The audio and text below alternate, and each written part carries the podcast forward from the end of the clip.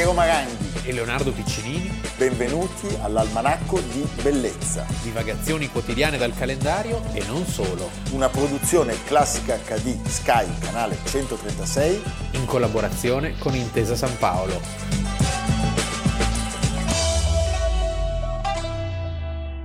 Domenica 7 febbraio 2021.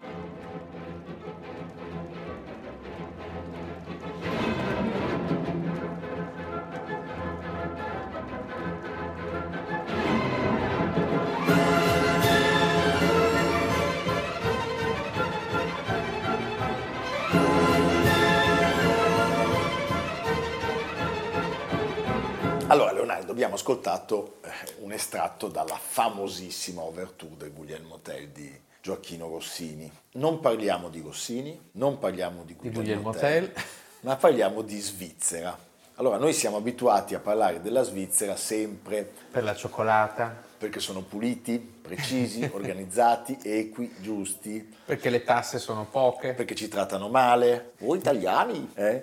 perché, perché hanno questa lingua che talvolta è spaventosa. In tutte le, In tutte le, le- questo- le- questo- diverse declinazioni, Sì. cioè lo svizzero tedesco, Sì, lo lo svizzero francese e poi lo, lo svizzero, eh, lo svizzero italiano che è veramente quanto di più cacofonico è. Beh, gentile. Sì. Eh, sono stato su Aponna, c'erano anche gli amici di Medrisio. Va bene, ma oggi invece parliamo di una cosa che ha visto la Svizzera come la pecora nera d'Europa e nessuno lo sa. Il 7 febbraio del 1971, Quindi esattamente 50, 50 anni fa, oggi, ma un quarto d'ora nel- Sì, nell'arco sì, sì, della grande storia della Svizzera. La Svizzera nasce sostanzialmente intorno alla fine del 400, la Svizzera come la conosciamo noi, dopo la terribile sconfitta di Dornach. Decidono di diventare neutrali e diventano dei mercenari che combattono al soldo di molti sovrani. Che cosa succede? Il 7 febbraio del 1971 le donne votano in Svizzera, quindi arrivano 53 anni dopo la Germania, 52 dopo l'Austria, 27 dopo la Francia e 26 dopo l'Italia. Sono proprio in fondo alla classifica. Però è un dato interessante questo, pensiamo sempre all'estero come dei posti magici, la Svizzera come luogo di... no? Anche in questa così contingenza della- dell'epidemia, in cui in Svizzera sappiamo che tutto è aperto e non, sono, e non c'è nessun genere di controllo, le mascherine non le porta quasi nessuno. Ecco, ricordiamoci che in certe cose noi non abbiamo nulla da invidiare. eh. Ma certo, assolutamente. Ecco, è una cosa molto importante quella che vi abbiamo detto. Non solo non avevano il diritto di voto, ma non avevano il diritto di eleggibilità, per cui non votavano e non erano rappresentate nel Parlamento. È una cosa che veramente colpisce, perché il 1971 è due anni prima la sfida per il divorzio in Italia. Beh, se uno però pensa alla logica, ad esempio, del calvinismo, il calvinismo è sempre stato abbastanza misogino. Ricordo, ad esempio, le prediche infuocate di John Knox contro le varie Elisabetta, Maria Stuarda, eccetera. Quindi cose sta. incredibili. E c'è una tradiz- tradizione in questo senso, che è una tradizione un po' contadina, cioè non è la tradizione delle città, dell'emancipazione, cioè Calvino è quello che, pro- che- che proibisce i- di aprire dei teatri a Ginevra. Certo. Quindi Ricostruiamo la storia. Già nel 1868 ci sono le prime rivendicazioni in tal senso. Sono le donne zurighesi che chiedono il diritto di voto e la revisione della Carta Costituzionale, anzi in questo caso cantonale, perché ricordiamo il paese dei cantoni. Cantone.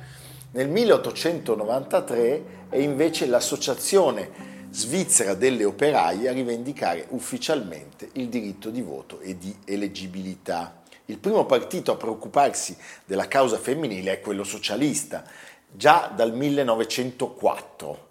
Nel 9 diverse associazioni per il diritto di voto alle donne costituiscono l'Associazione Svizzera per il suffragio femminile.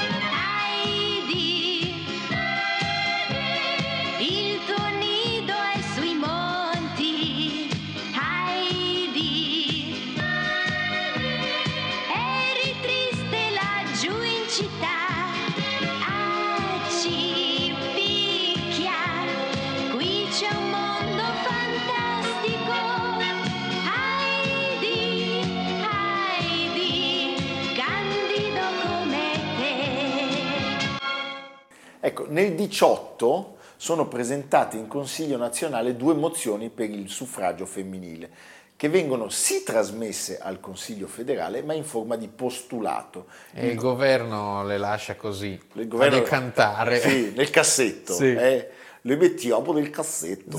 e quindi nulla accade. Nel 29 l'Associazione Svizzera per il suffragio femminile consegna alla cancelleria federale una petizione. Le firme sono 249.000. Tra l'altro anche qui gli- i maschietti non fanno un grande sforzo per far votare le loro compagne, perché di queste 249.000 solo 78.000 sono firmate da uomini. Sebbene trasmessa al Parlamento, questa petizione resterà lettera morta, quindi anche questa finisce nel cassetto. Allora, negli anni 30 la crisi economica fa passare in secondo piano le rivendicazioni del suffragio femminile. Poi cosa succede? Succede che eh, con il consolidamento delle correnti politiche conservatrici e fasciste, Sì, sì, c'è nella- l'altro a cui pensare. eh, sì. sì, prevale il modello della donna casalinga. In fondo, se ci pensi, questa emancipazione che nel resto d'Europa ha avuto successo prima che in Svizzera è anche dovuta al fatto che in Svizzera i grandi partiti di massa hanno avuto meno successo, no? Certo.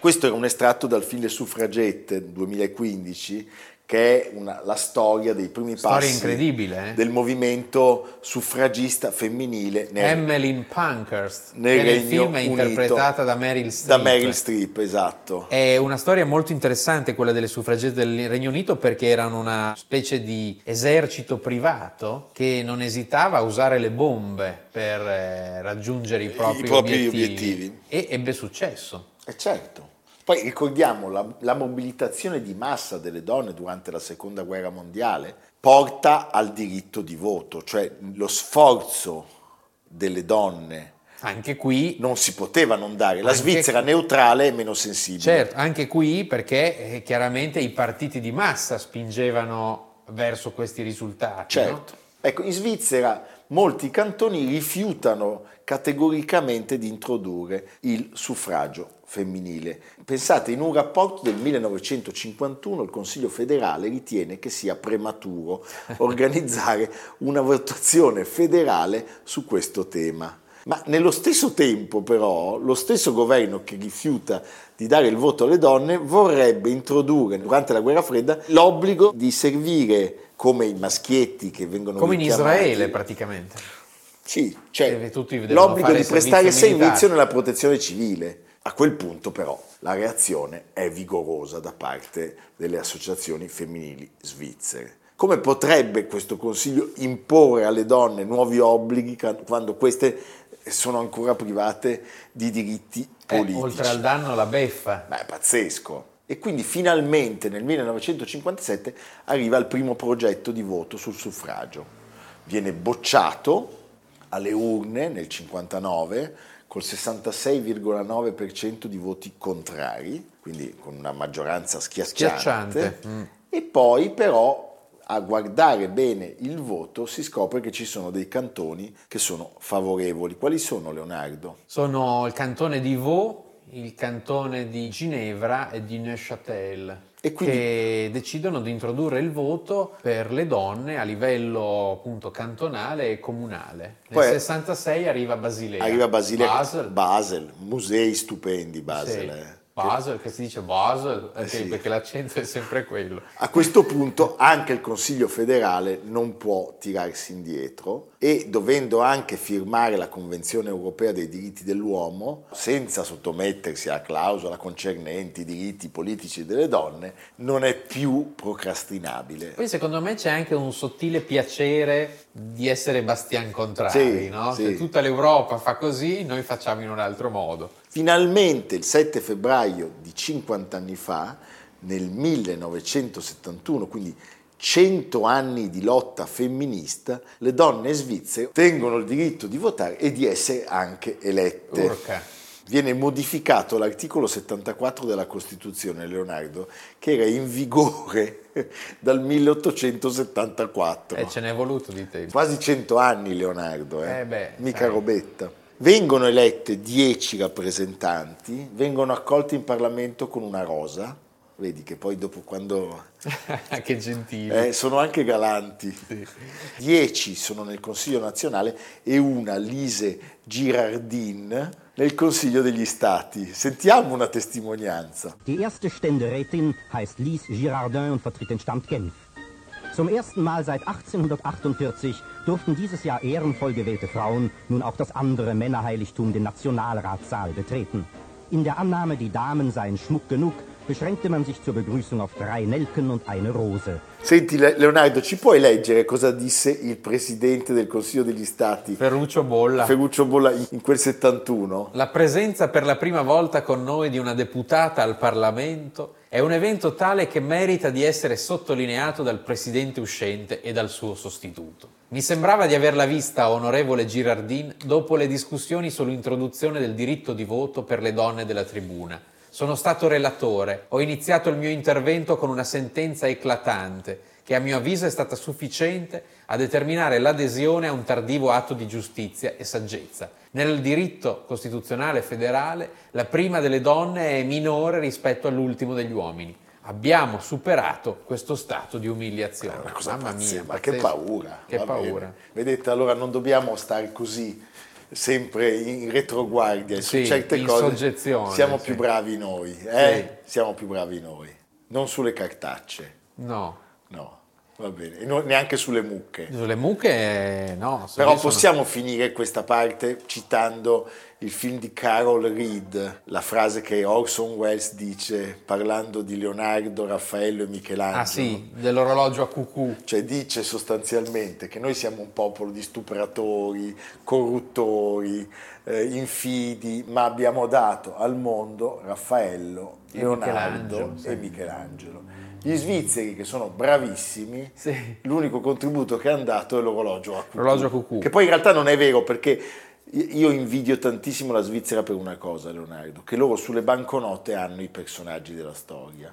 Sì, Ed è una cosa che io trovo inaccettabile da parte della comunità europea. Sugli euro che vengono stampati dalle varie zecche ci dovrebbero essere i volti dei personaggi nazionali che hanno fatto la storia d'Europa. È vero, noi non, ehm, come Europa manchiamo totalmente di identità culturale. insopportabile. Eh, non c'è dubbio. Mentre Però tu ecco, vai in Svizzera vedi che poi eh, questi hanno prodotto musicisti, architetti, scrittori. però non hanno il roaming. No, è vero, non hanno roaming. Va bene. Evviva, evviva la Svizzera, dai. Sì, Sì, sempre. Sempre, evviva la Svizzera. Senti Leonardo, prima della nostra pausa, io voglio segnalare al pubblico il libro di Vittorio Fiore, dedicato a Carmine Maringola, che è un carissimo amico, un artista pregevole ed è anche un grande pescatore. La nostra amicizia si è cementata nei teatri d'Europa, ma ha E sui trovato... corsi d'acqua. E sui corsi d'acqua, esatto. Allora, Carmine Maringola è eh, scenografo e attore, è il compagno di vita di Emma Dante ed è l'attore di molti suoi spettacoli e noi l'abbiamo amato tantissimo e molte volte. Una delle ultime con eh, Salvatore Donofrio in questo meraviglioso spettacolo La scorticata appunto di Emma Dante, che ha preso in mano eh, il testo di Basile. Questo libro è un libro che serve per capire questa esistenza artistica proprio da crinale di questo simpaticissimo ragazzo napoletano che divide in due la sua attività, lui è anche architetto, appunto recitando per e con Emma Dante e poi curando molte delle sue scenografie che eh, Quindi un artista a tutto tondo. a tutto tondo che danno dei risultati Bello. molto convincenti. L'editore è Lettera 22. Bene, lo consigliamo al pubblico. Buona lettura.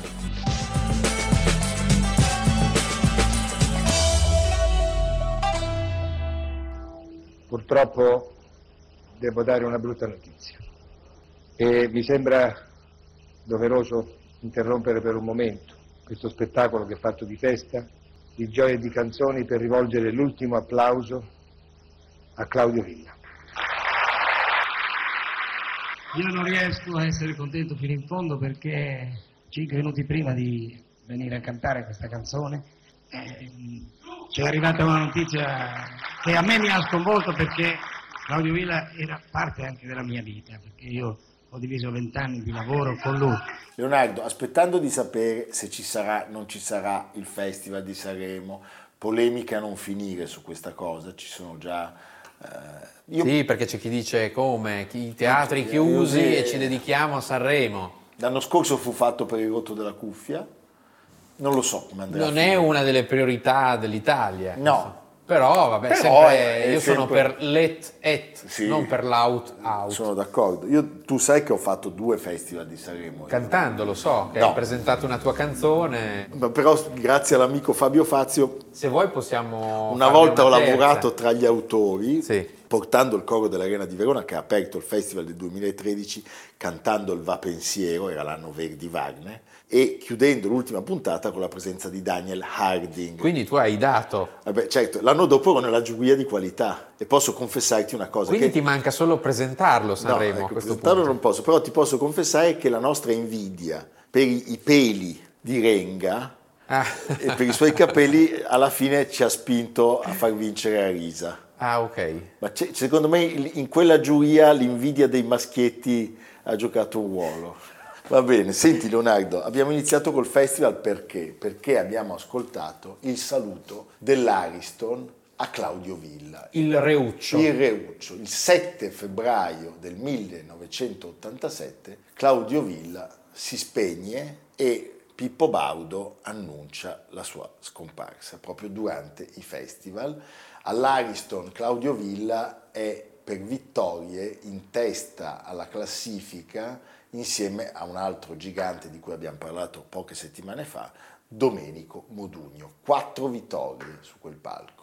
Possiamo dire che quanto a re della canzone i due si passano il testimone. Certo, molto Eh, più moderno. Certo, no, ma Modugno. che Claudio Villa, diciamo, nella tradizione italiana, che deriva, della canzone italiana, che deriva dalla tradizione lirica, è un primo tempo. E poi Modugno trasforma questa così tradizione folclorica eh, e la, la unisce al ritmo moderno, al ritmo americano e quindi è un traghettamento verso la modernità. Pensa che lui aveva solo 61 anni Sì, quando muore.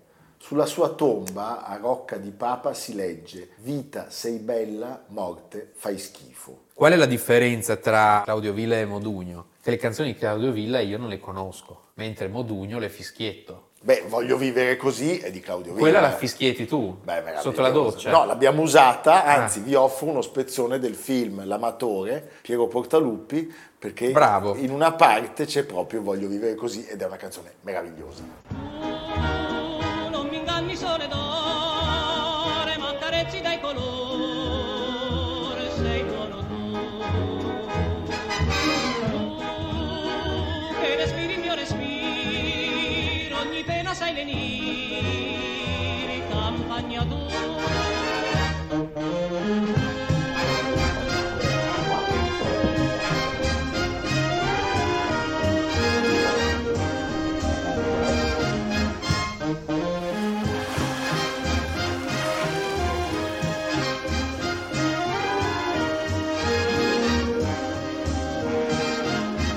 Lui era nato a Roma nel 26. Non a Roma, a Trastevere. a Trastevere. Ercore de Roma. Ercore, e quindi era di origine popolare, aveva conosciuto la fame, lavoro infantile e in una Roma sbracata, sì, perché il padre... povera ma molto allegra. Sì, perché il padre era stato licenziato in quanto antifascista e si era inventato, pensa a questo mestiere pazzesco, acqua acetosaro. L'acqua acetosa era una famosa fonte e tutta la famiglia insieme al padre, quindi anche il giovane Villa, andava all'acqua acetosa per riempire i fiaschi per i clienti, le famiglie a cui veniva portata porta a porta in qualche modo. Claudio continua l'attività del padre, l'acqua acetosaro, e si andava di notte nelle strade deserte verso questa fonte, in mezzo al buio, per farsi coraggio cantava.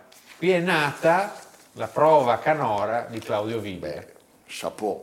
E alla fine degli anni 40 il giovanotto romano coi polmoni malati il diploma di quinta Per la tubercolosi, pensa. sì, inizia la sua carriera, arriva al successo, alla fama, alla ricchezza, ma subisce anche la tristezza di una moglie adultera e di amici traditori, come nelle sue canzoni. Nasce con lo spettacolo di rivista, con le compagnie di giro. Sì. E diventa immediatamente un protagonista. Poi anche recupera le canzoni romanesche. Er Barcarolo va Sì, controcorrente. fantastico. C'è un secondo matrimonio, lui aveva poco meno di 50 anni e la moglie non ne aveva forse ancora 17, diventa padre nuovamente di due bambine. Ecco, resta un indomabile portavoce di un'Italia di retroguardia, ignora completamente lo swing e poi il boogie boogie e il rock. Sì, se ti dico i quattro Sanremo che vince, 1955 Buongiorno Tristezza, 1957 Corde della mia chitarra, 1962 Addio Addio, 67 Non pensare a me. Io credo che nessuna di queste eh, i nostri... Non le sentiamo tutti i giorni, però No. massimo rispetto. eh. Ah sì, non c'è dubbio. Claudio Villa si era sempre dichiarato comunista e ateo, senza paura di perdere ammiratori, perché pensate all'Italia di allora. Tra l'altro lui aveva molti, molti sostenitori nelle parrocchie. Cioè tu ascoltando le canzoni di Claudio Villa pensi che Non possa pensi essere... a Biancofiore. Ma no, pensi a un democristiano. eh? e invece possiamo dire una cosa, che melodioso e comunista insieme, dialettale, nazional popolare. Ci sono delle fotografie meravigliose, quella in tanga per mostrare i suoi muscoli, che del resto piacevano molto alle ragazze e, e si vantava sempre dei suoi successi anche sessuali. Si vestiva da bulletto, da trasteverino, poi aveva delle macchine Di grossa cilindrata. sì, le Maserati rosse, le, le moto, insomma era uno, ricorda un po' anche l'Alberto Sordi di un americano a Roma. Capitava, pensate, che durante uno spettacolo gli tirassero i pomodori e lui rispondeva con versacci, bravissimo a suscitare e a fomentare l'ostilità, perché poi era un sanguigno, era un combattivo.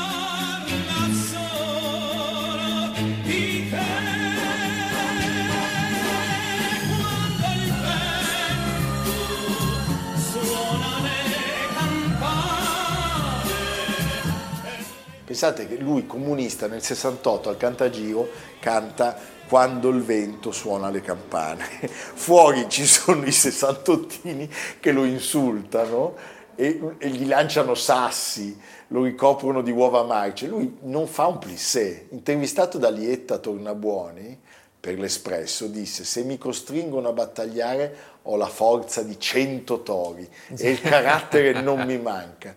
Logico, l'uomo e l'artista sono la stessa cosa e se sono forte nel cantare devo anche saper menare. Beh, mica, mica male, eh? Lui faceva, faceva botte con i ragazzi che lo insultavano, ne mandava anche qualcuno all'ospedale. Insomma, era un personaggio molto sanguigno. Definì i suoi contestatori dei teppisti scalcagnati. Leonardo, lui che eh, da comunista aveva sempre anelato all'ammirazione, al rispetto degli intellettuali, in realtà eh, riceveva molti ceffoni da questa categoria. Però, però, mi piace citare due personaggi che noi rispettiamo e amiamo molto. Un che- anomalo, per che Paolo Pasolini, certo. che da Bastian Contrario, Sì. qual era, un po' come quando difendeva i, i Celerini Certo, certo, contro eh. i borghesi, eh, scrisse un articolo in cui dichiarò di amare il pubblico di Claudio Villa e il mondo che si riconosceva nelle sue canzoni, lo paragonò a un piccolo Charlot e difendeva anche i suoi atteggiamenti da bullo e la sua presunzione. E ancora il giovanissimo Bernardo Bertolucci nella Comare Secca, Sai che cos'è la comare secca, Piero? la Comare Secca È la morte, perché in un sonetto del Belli viene citata proprio questa figura retorica È ripreso da Pasolini. è ripreso da Pasolini che appunto sarà l'artefice del soggetto e anche lo sceneggiatore insieme a Sergio Citti del film di Bernardo Bertolucci, il più giovane esordiente di sempre del cinema italiano, 21 anni. e nella Comare Secca di Bertolucci c'è una canzone di Modugno, Addio, ma la versione che sceglie Bertolucci è quella cantata da Claudio Villa al Festival di certo. Sanremo di quell'anno. Ecco, ricordiamo, nei suoi 40 anni di carriera, mai appannata, lui ha girato 27 film con dei titoli Perfide ma belle, Serenata per 16 bionde, ha venduto 45 milioni di dischi in tutto il mondo, partecipato a 13 festival di Sanremo, ne ha 24, meritato 500 coppe, 82 diplomi, 3 dischi d'oro, 6 mascherine d'argento e noi vogliamo salutarlo così. Addio Granada, addio città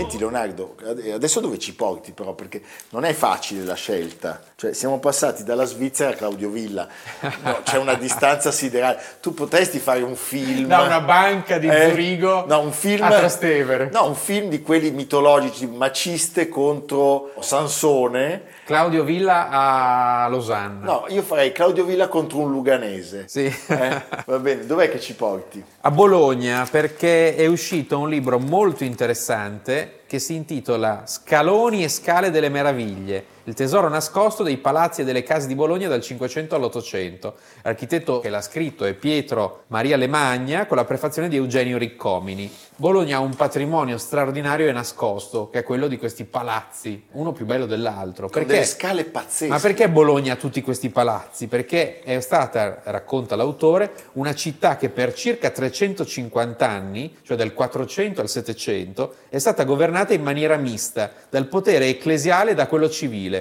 C'erano otto personalità che cambiavano regolarmente, scelte tra le famiglie senatorie, che svolgevano le funzioni amministrative insieme al legato papale e ognuno di loro aveva bisogno di affermare la sua immagine pubblica, come a Venezia, cioè tante tu- cose belle. come a Roma d'altra parte. Io una delle scale più belle che ricordo nella mia vita è questo scalone quasi elicoidale quando andavo a trovare il maestro Claudio Abbado a Bologna. Ah certo, a Palazzo Isolani, in piazza Santo Santo, Stefano. Stefano. Sì, sì. Bellissimo. Quella è una delle più belle. sì. Va bene Leonardo, quindi Suonate ai campanelli. non andate a Lugano ma tutti a Bologna. Sì. Evviva, Evviva. evviva. Almanacco di bellezza cura di Piero Maranghi e Leonardo Piccinini. Con Lucia Simioni, Jacopo Ghilardotti, Samantha Chiodini, Paolo Faroni, Silvia Corbetta. Realizzato da Amerigo Daveri, Domenico Catano, Valentino Puppini, Simone Manganello. Una produzione classica HD, Sky Canale 136 in collaborazione con Intesa San Paolo.